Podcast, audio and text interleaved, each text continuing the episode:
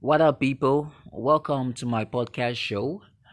Um, on this episode, I'll be talking about four mistakes women should never do after intimacy with their partners.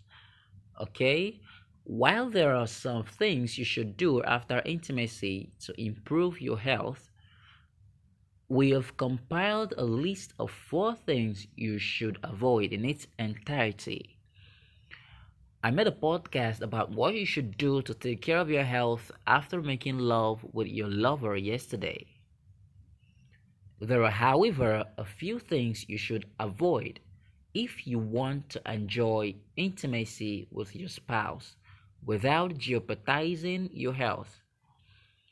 Most people make certain frequent blunders shortly after intimacy that can raise the risk of infection.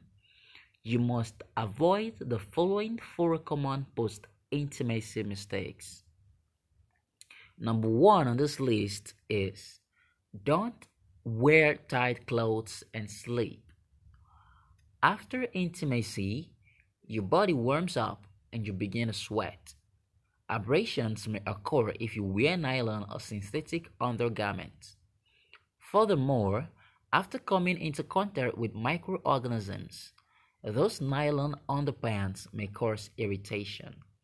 To keep yourself safe and healthy, wear cotton nightwear.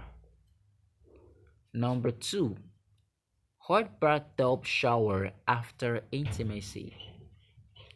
After intimacy, Cuddling in a hot water bath may sound like a great idea, but it could raise your risk of contracting an infection. A hot water bath can help germs multiply by providing a warm environment. So don't do it. Don't do it, okay? Number three, don't use intimate wipes.